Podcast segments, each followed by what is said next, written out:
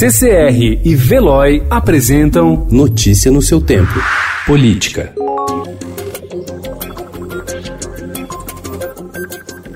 O Procurador-Geral da República, Augusto Aras, solicitou ontem ao Supremo Tribunal Federal a abertura de um inquérito para investigar fatos em tese delituosos envolvendo a organização de protestos antidemocráticos realizados no domingo. O pedido não mira o presidente Jair Bolsonaro, que participou de uma manifestação diante do quartel-general do Exército em Brasília, marcada por faixas e palavras de ordem contra o Congresso e o STF e a favor de uma intervenção militar.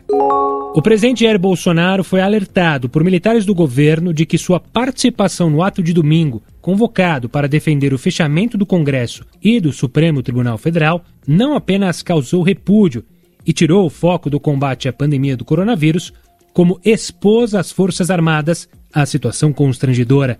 Em várias reuniões a portas fechadas, militares pediram a Bolsonaro que recuasse e mudasse de tom. Na semana em que o presidente Jair Bolsonaro aumentou os ataques ao legislativo e ao judiciário, o presidente do PTB, Roberto Jefferson, disse que há uma tentativa do Congresso de promover novo impeachment no país e previu uma reação à altura. Para derrubar Bolsonaro, só se for a bala, afirmou ele. A análise reverbera o que pensa a ala ideológica do governo. Países devem olhar experiências bem-sucedidas de combate ao coronavírus ao redor do mundo e seguir orientações de suas autoridades de saúde para enfrentar a pandemia.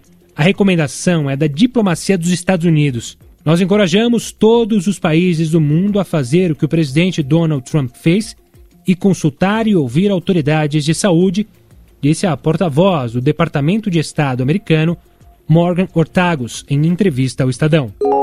Com o Estado em péssimas condições financeiras e dependente de um socorro do governo federal para tentar sair da crise, o governador de Minas, Romeu Zema, do Novo, se tornou a única base de apoio do presidente Jair Bolsonaro no Sudeste. O governador não assinou a carta escrita por chefes dos executivos estaduais contra as declarações recentes de Bolsonaro sobre os líderes do Congresso. O texto divulgado anteontem foi redigido por 20 governadores. Notícia no seu tempo. Oferecimento CCR e Veloy.